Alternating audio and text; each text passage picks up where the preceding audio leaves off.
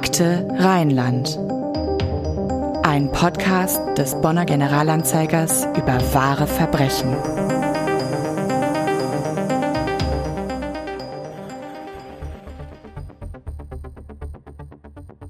Die vorläufige Ruhestätte des Skeletts von Bayard hat eine Anschrift. Institut für Rechtsmedizin, Stiftsplatz 12, 53111 Bonn.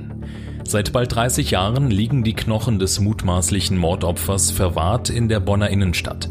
Mehr als 25 Jahre lang dachten Polizei und Rechtsmedizin, die Schädelplatte mit dem Einschussloch und die übrigen Knochen stammen von einer Frau. Dann aber, Anfang 2021, wurde der Kieferknochen des Opfers erneut untersucht. Und die vermeintliche tote Frau von Bayard ist ein erschossener Mann. Hallo und herzlich willkommen bei Akte Rheinland. Das habe ich jetzt schon sehr, sehr lange nicht mehr gesagt. Grund war unsere Staffelpause, die etwas länger ausgefallen ist als erhofft. Weil wir zwischendurch einen anderen Podcast produziert haben. Und zwar ein Special mit sechs Episoden zur Flutkatastrophe im Juli 2021. Ja, ganz genau. Der Podcast, der heißt Die Flut 100 Tage danach. Und wir würden uns natürlich sehr freuen, wenn ihr auch da mal reinhört. Ihr findet ihn ebenso wie uns auf allen gängigen Podcast-Plattformen und natürlich auf ga.de. Jetzt sind wir hier aber wieder bei Akte Rheinland, unserem True Crime Podcast, in dem wir ab sofort wieder alle zwei Wochen, immer donnerstags, über Kriminalfälle und Verbrechen aus der Region Bonn sprechen. Wir freuen uns total, dass ihr wieder dabei seid und wir haben in den vergangenen Wochen und Monaten ganz, ganz viele Nachrichten von euch bekommen, in denen ihr uns immer wieder gefragt habt, wann es denn endlich neue Folgen geben wird. Und die Antwort ist jetzt. Es ist also wieder soweit. Und mein Name ist immer noch Anna-Maria Bekes und neben mir sitzt immer noch Andreas Deik. Genau, und bevor wir starten, ein kleiner Hinweis. Wir freuen uns natürlich immer über Feedback von euch und auch, wenn ihr uns eine Bewertung dalasst. Da freuen wir uns auch nicht nur drauf, sondern das hilft uns natürlich, diesen Podcast auch weiter bekannt zu machen. Und das ist auch seit einiger Zeit bei Spotify möglich mit den Bewertungen. Klickt dazu einfach mal beim Podcast ganz oben auf den Stern und bewertet Akte Rheinland. Am liebsten natürlich mit fünf Sternchen. Allerdings. An dieser Stelle muss ich vielleicht kurz mal was loswerden. Wenn wir hier sagen, konstruktive Kritik ist immer herzlich willkommen, dann meinen wir das ganz genau so. Diese Kritik ist wirklich sehr wichtig und sehr wertvoll für uns. Sie fließt immer wieder in unsere Arbeit ein und wir versuchen stetig besser zu werden. Was ich aber nicht als konstruktiv empfinde, ist dem Podcast zum Beispiel, sagen wir mal, einen Stern zu geben mit der Begründung, einer unserer Gäste spricht Dialekt oder eine unserer Interviewpartnerinnen hat an einer Stelle gegendert. Wir verbieten hier ganz sicher niemandem den Mund und wir schreiben auch niemandem vor, wie er oder sie zu sprechen hat. Und ich finde es ehrlich gesagt ziemlich zweifelhaft, aus diesem Grund eine solche Bewertung vorzunehmen. Also, liebe Leute, seid bitte immer ehrlich und konstruktiv, aber dabei ein bisschen rational und am liebsten auch ein bisschen nett. So, jetzt überlege ich gerade, ob ich unseren heutigen Gast vielleicht als Gästin ankündigen sollte, um eine weitere Ein-Stern-Bewertung zu provozieren. Ja, da übernehme ich dann lieber mal das Zepter und stelle unsere Leiterin der Lokalredaktion Siegburg vor. Und das ist die Andrea Ziech. Herzlich willkommen. Hallo. Andrea, du bist heute hier, um mit uns über einen sogenannten Cold Case zu sprechen, also einen ungelösten Fall. Dieser Fall ereignete sich vermutlich, so ganz kann man es ja nicht sagen, aber dazu kommen wir später, bereits Anfang der 90er, also in etwa vor mehr als 30 Jahren. Im vergangenen Jahr sind die Ermittlungen wieder aufgenommen worden dazu, weil der Fall eine recht außergewöhnliche Wendung nahm.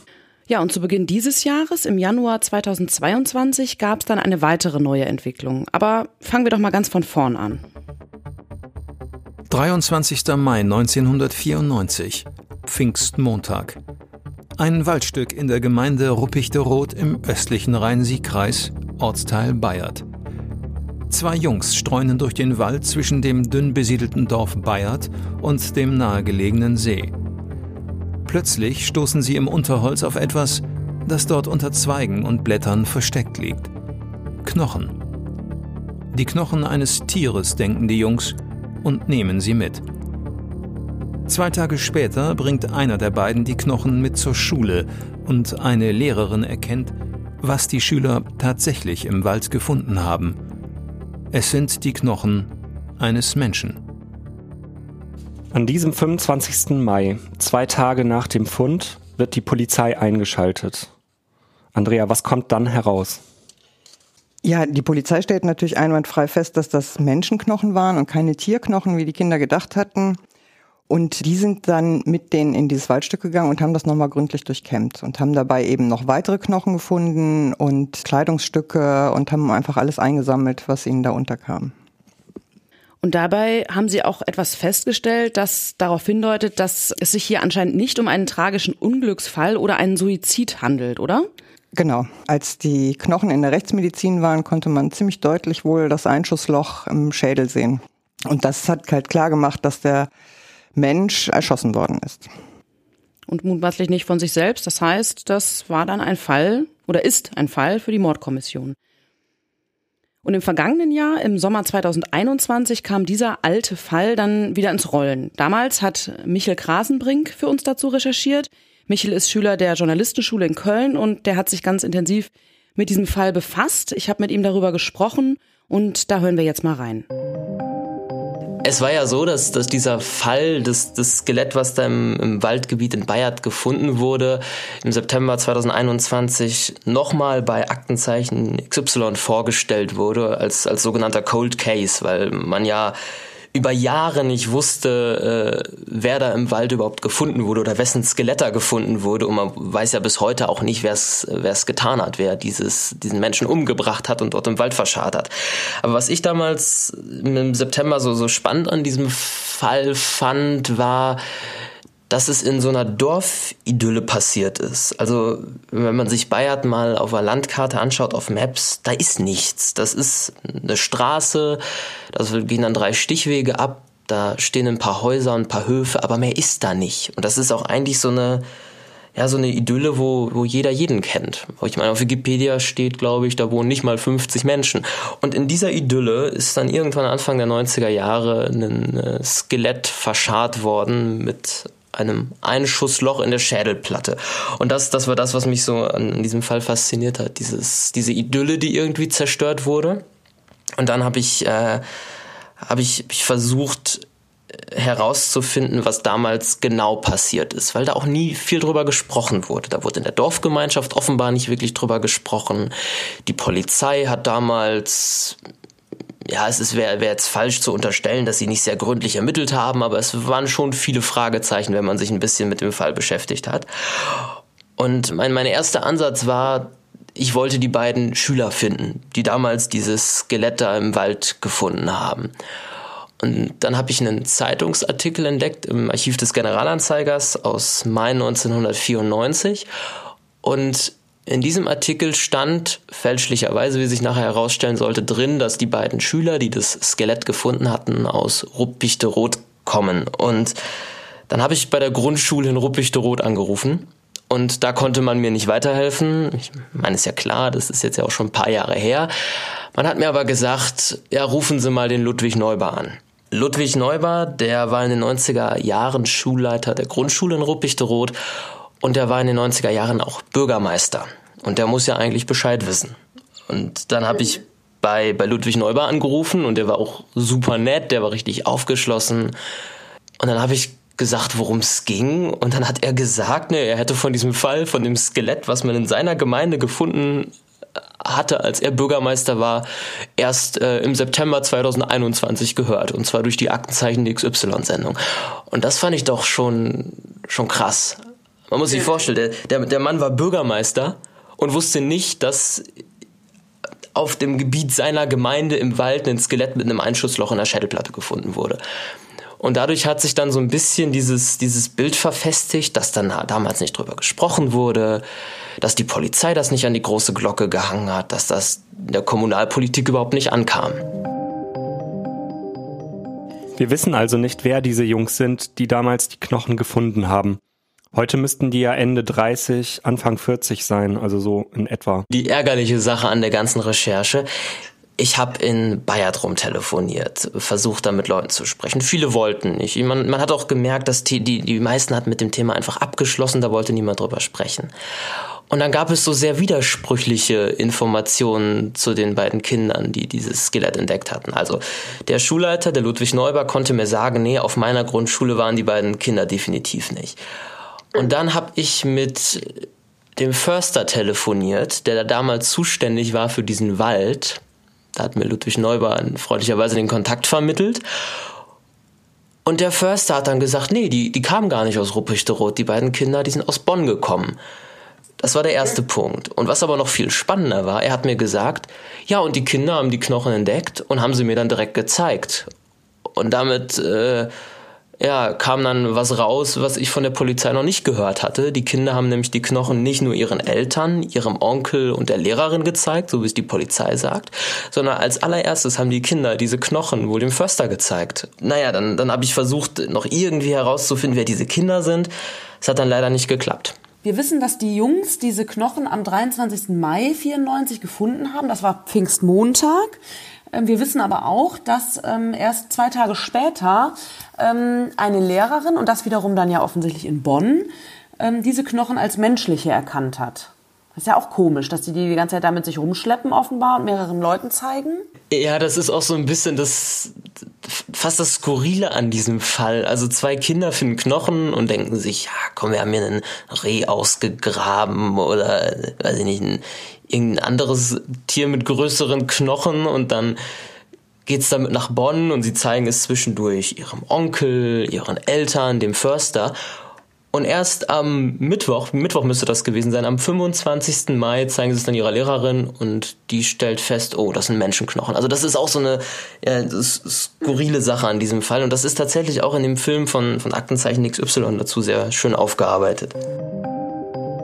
Also wenn jemand von euch, liebe Hörerinnen und Hörer, da vielleicht Näheres weiß, wenn jemand die beiden kennt oder wenn sogar einer der beiden hier selbst zuhört, dann dürft ihr euch gerne mal bei uns melden, am liebsten auch bei der Polizei. Es gibt ja, wenn man sich die Arbeit der Polizei damals anschaut, einige Merkwürdigkeiten. Ja, das kann man so sagen. Und auch darüber habe ich mit Michel Krasenbrink gesprochen, dem bei seiner Recherche auch auffiel, dass die Ermittlungen in ein paar Dingen recht merkwürdig und auch unvollständig erscheinen. Die meisten Unstimmigkeiten wurden dann klar, als ich äh, der Polizei meine ganzen Fragen geschickt hatte. Es ging nämlich damit los, dass der Wille nicht so wirklich da war, die meisten Fragen zu beantworten. Also eine meiner ersten Fragen war ja, wo sind denn heute die Knochen, die man damals gefunden hat? Ich, ich hatte keine Ahnung. Ich weiß nicht, wird sowas verbrannt, wird sowas verwahrt, wird sowas irgendwie anders bestattet? Und dann hat man mir erst geantwortet, nee, das wissen wir nicht. Und dann habe ich nochmal nachgefragt, ich glaube sogar noch ein drittes Mal. Und dann hieß es irgendwann, ja, wir haben nachgeschaut, die Knochen, die liegen heute noch in der Gerichtsmedizin in Bonn. Das war, war das Erste, was mich verwundert hat. Warum wusste man nicht direkt, wo diese Knochen sind? Noch eine Unstimmigkeit, die Kleidung, die das Opfer damals getragen hatte, die wurde erst jetzt mit der Aktenzeichen XY-Sendung im September 21 veröffentlicht. Und dabei sind ja Klamotten eine Sache, wo man eine Person ja schon sehr stark dran erkennen kann, gerade wenn man sie vermisst und wenn man, wenn man sie selbst kennt. Und da habe ich gefragt, ja, warum wurden die denn erst im Jahr 2021 veröffentlicht? Und dann hieß es, ja, man konnte sie erst in diesem Jahr am Computer rekonstruieren ich möchte, möchte mir gar nicht anmaßen, das zu beurteilen, aber es wundert mich schon ein bisschen, dass man um das Markenschild von einem verrotteten Kleidungsstück erkennen zu können oder die, die, die Schuhmarke, die Schuhgröße, dass man, dass man dafür Computertechnik braucht. Mhm. Also das, das, das klang. Ja, ja. Bis, ja. Das war einfach nicht plausibel. Also man hat sich erst, man hat sich erst im Jahr 2021 darum gekümmert, man hat sich in den 90er Jahren offenbar nicht die Mühe gemacht, nachzuschauen, welche Kleidung man da hat und dann äh, passende Bilder dazu rauszusuchen. Spannend ist übrigens auch, der Förster, der damals als allererstes wahrscheinlich diese Knochen gesehen hat, die die beiden Kinder entdeckt hatten, der wurde auch nicht von der Polizei vernommen. Und das, obwohl er für dieses Waldgebiet oder das Waldgebiet in der Nähe zuständig war und sich da super auskennt und er wohnt auch noch in der Nähe und trotzdem wurde er von der Polizei nicht vernommen. Und das ist eine ja etwas seltsame Sache an den Ermittlungen, die damals stattfanden. Hm, anscheinend ist da alles etwas merkwürdig gelaufen. Du hast außerdem auch mit dem Nachfolger von Ludwig Neuber gesprochen als Bürgermeister und zwar mit Dieter Theuer. Was konnte der noch beitragen? Wusste der Bescheid? Äh, da wurde es noch ein bisschen verrückter. Ich hatte ihn nämlich angerufen. Er äh, wurde im Oktober 1994 der neue Bürgermeister von Ruppichteroth, also einige Monate nachdem der, der Fall da, da losgegangen war. Und äh, er wusste gar nichts von dem Fall. Das, das erste Mal, dass er von diesem Fall gehört hat, war, als wir gesprochen hatten. Also er, er konnte nichts sagen, gar nichts. Wie bist du bei deiner Recherche dann weiter vorgegangen? Ich hatte im Zeitungsartikel aus dem Generalanzeiger dann noch einen Namen entdeckt von dem Kriminalhauptkommissar, der da damals für zuständig war. Und dann habe ich versucht, irgendwie an diesen, diesen Polizisten ranzukommen, der damals die, die Mordkommission geleitet hat und für diesen Fall zuständig war. Und das ging auch recht schnell. Ich habe einfach nämlich mal seinen, seinen Namen gegoogelt und dann habe ich noch dahinter geschrieben Polizei Bonn und irgendwann hatte ich dann einen Telefonbucheintrag entdeckt und habe dann mal bei ihm angerufen und gehofft, dass er mir irgendwas verrät. Dann hatte ich ihn am Telefon und dann war er aber so, naja, ja, er könne sich ja nichts mehr erinnern und äh, er sei 18 Jahre lang Mitglied der Mordkommission gewesen. Ja, und er hätte bis zu 30 Fälle im Jahr bearbeitet und könne sich dementsprechend an nichts mehr erinnern. Klang glaubhaft, aber das war noch ein Schritt, den ich gegangen bin.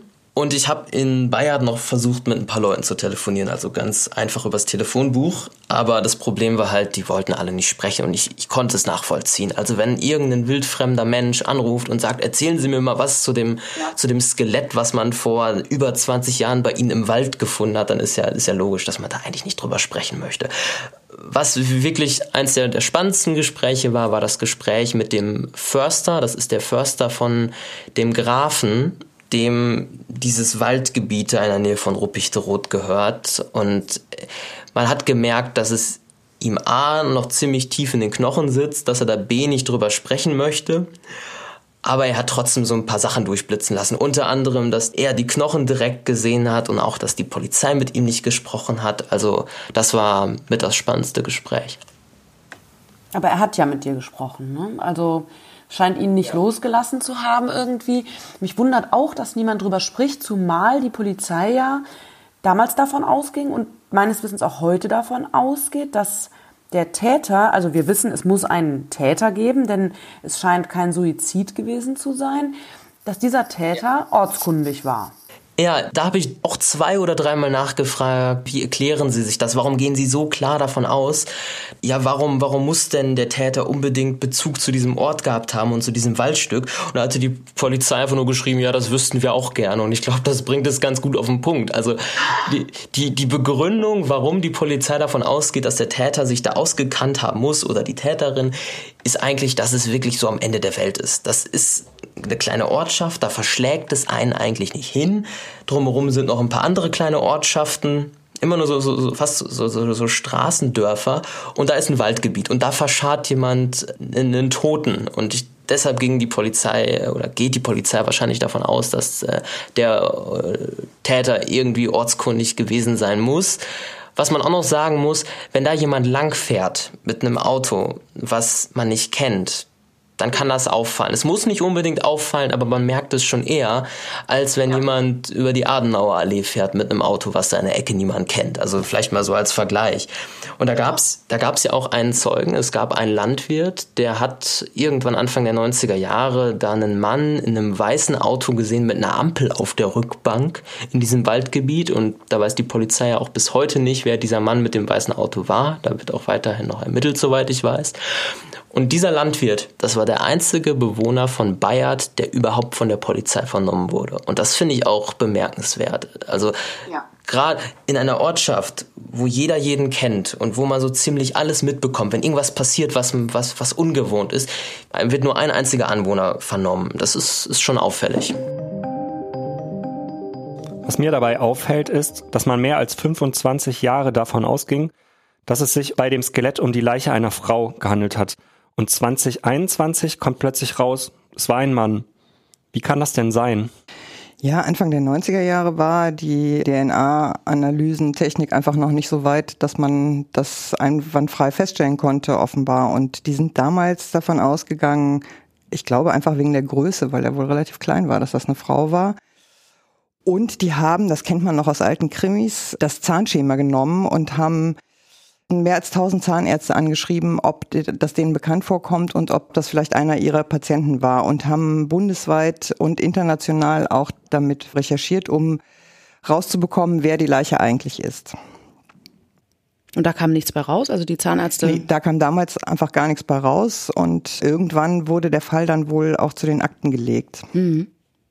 Ja, und da lag er dann lange Zeit und jetzt gab es Anfang dieses Jahres nochmal Bewegung in dem Fall. Ich erinnere mich noch selbst daran, dass eine E-Mail bei uns angekommen ist von der Polizei mit einer neuen Entwicklung. Genau. Nachdem die im vergangenen Jahr bei Aktenzeichen XY waren, sind, ich glaube, insgesamt 90 Hinweise eingegangen, bei denen Davon waren zehn wohl ernst zu nehmen, die haben die verfolgt und unter anderem hat sich bei der Polizei ein Mann gemeldet und hat ähm, hat gesagt, dass ein Verwandter von ihm seit Anfang der 90er Jahre vermisst wird und dass er glaubt, dass der die Leiche sein könnte. Und dann wurden DNA-Proben genommen, sowohl von ihm als auch eben aus den Knochen, die noch vorhanden waren. Das wurde überprüft und tatsächlich handelt es sich eben um den Mann, den er in den 90er Jahren 1990 sogar schon vermisst gemeldet hatte.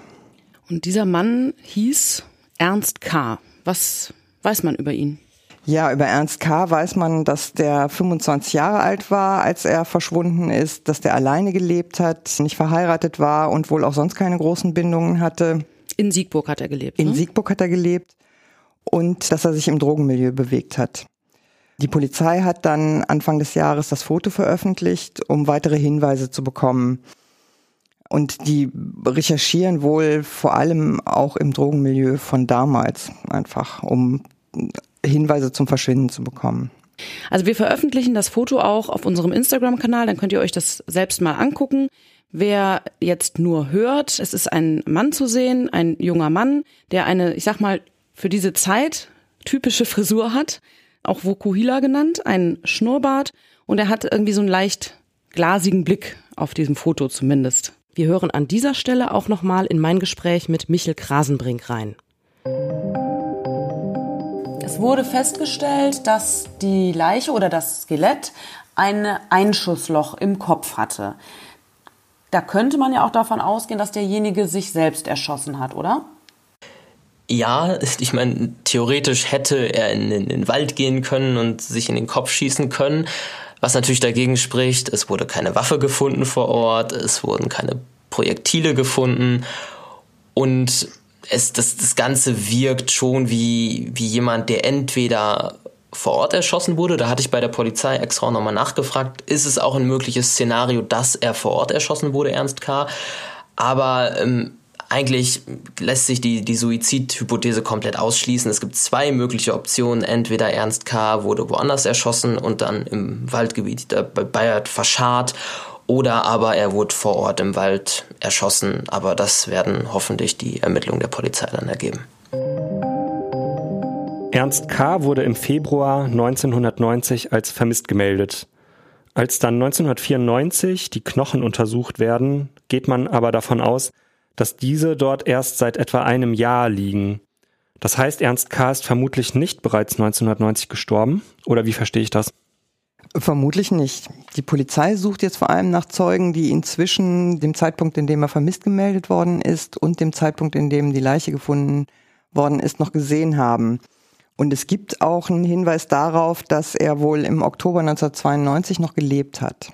Du hast mit der Polizei kurz vor unserer Aufnahme nochmal gesprochen. Was ist denn eigentlich der aktuelle Stand der Ermittlungen? Der aktuelle Stand ist im Grunde noch der vom Januar. Allerdings gab es seitdem noch ein paar Hinweise, denen die Polizei auch nachgeht, aber es gibt noch keine neuen Ergebnisse. Ja, es bleibt also weiter spannend in diesem Fall und wir hoffen, dass da natürlich auch in Zukunft weiter Bewegung in diesen Fall kommt und die Ermittler da nicht weiter im Dunkeln tappen. Ja, man kann sich irgendwie nicht so richtig vorstellen, was da passiert sein kann, ob es jetzt wirklich mit dem Drogenmilieu zu tun hat oder was ich mich frage ist vor allem, was hat er denn bitte zwischen Februar 1990 und Oktober 92 gemacht?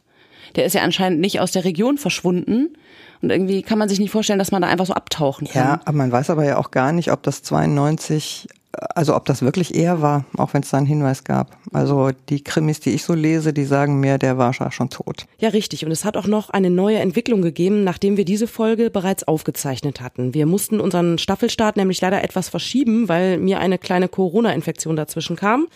Deshalb bringe ich euch jetzt mal kurz auf den nach unseren Recherchen neuesten Stand in Sachen Skelett von Rupichte-Roth. Der Fall war inzwischen ein weiteres Mal Thema bei Aktenzeichen XY im ZDF – und wir hätten euch an dieser Stelle gern einen Audioausschnitt aus der Sendung vorgespielt, aber leider hat die Aktenzeichenredaktion den Ausschnitt nicht freigegeben. Neu in der Sendung war vor allem, dass sowohl die Polizei als auch die Familie von Ernst Kaminski, ja, mittlerweile wird der volle Name des Opfers genannt, eine Belohnung ausgesetzt haben. Insgesamt 5000 Euro soll die oder derjenige bekommen, die oder der Hinweise geben, die zur Ergreifung des Täters oder der Täterin führen. Die Polizei fragt, wer hat nach dem Verschwinden von Ernst Kaminski im Februar 1990 diesen noch gesehen oder Kontakt zu ihm gehabt? Wer kann Angaben zu dessen Lebensumfeld machen? Wer kann Angaben mit einem möglichen Zusammenhang zu dem beschriebenen Tötungsdelikt machen? Hinweise nimmt die Polizei in Bonn unter 0228 150 entgegen. Wir haben nach der Aktenzeichen XY-Sendung nochmal bei der Polizei nachgefragt, wo auch einige Hinweise eingegangen sind und die werden jetzt geprüft. Ihr erfahrt auf ga.de, wenn es etwas Neues in diesem Fall gibt. Die Knochen von Ernst Kaminski liegen derweil weiterhin in der Rechtsmedizin hier in Bonn. Und wir sind damit am Ende dieser Episode angelangt. Wir freuen uns, dass ihr dabei wart. Gebt uns gern Feedback zu dieser Folge und zum Podcast allgemein über unseren Instagram-Kanal Akte Rheinland oder per E-Mail an podcast.ga.de. Vielen Dank auch an Andrea, dass du hier warst und natürlich an Michel für den Einblick in seine Recherche. Und wir freuen uns natürlich auch, wenn ihr das nächste Mal wieder reinhört. Macht's gut. Tschüss. Das war Akte Rheinland der GA-Podcast zu Kriminalfällen aus Bonn und der Region. Akte Rheinland ist eine Produktion der Generalanzeiger Bonn GmbH. Redaktion und Produktion Anna-Maria Bekes und Andreas Deik. Nachrichtenstimme Daniel Dähling. Intro und Outro Charlotte Pekel.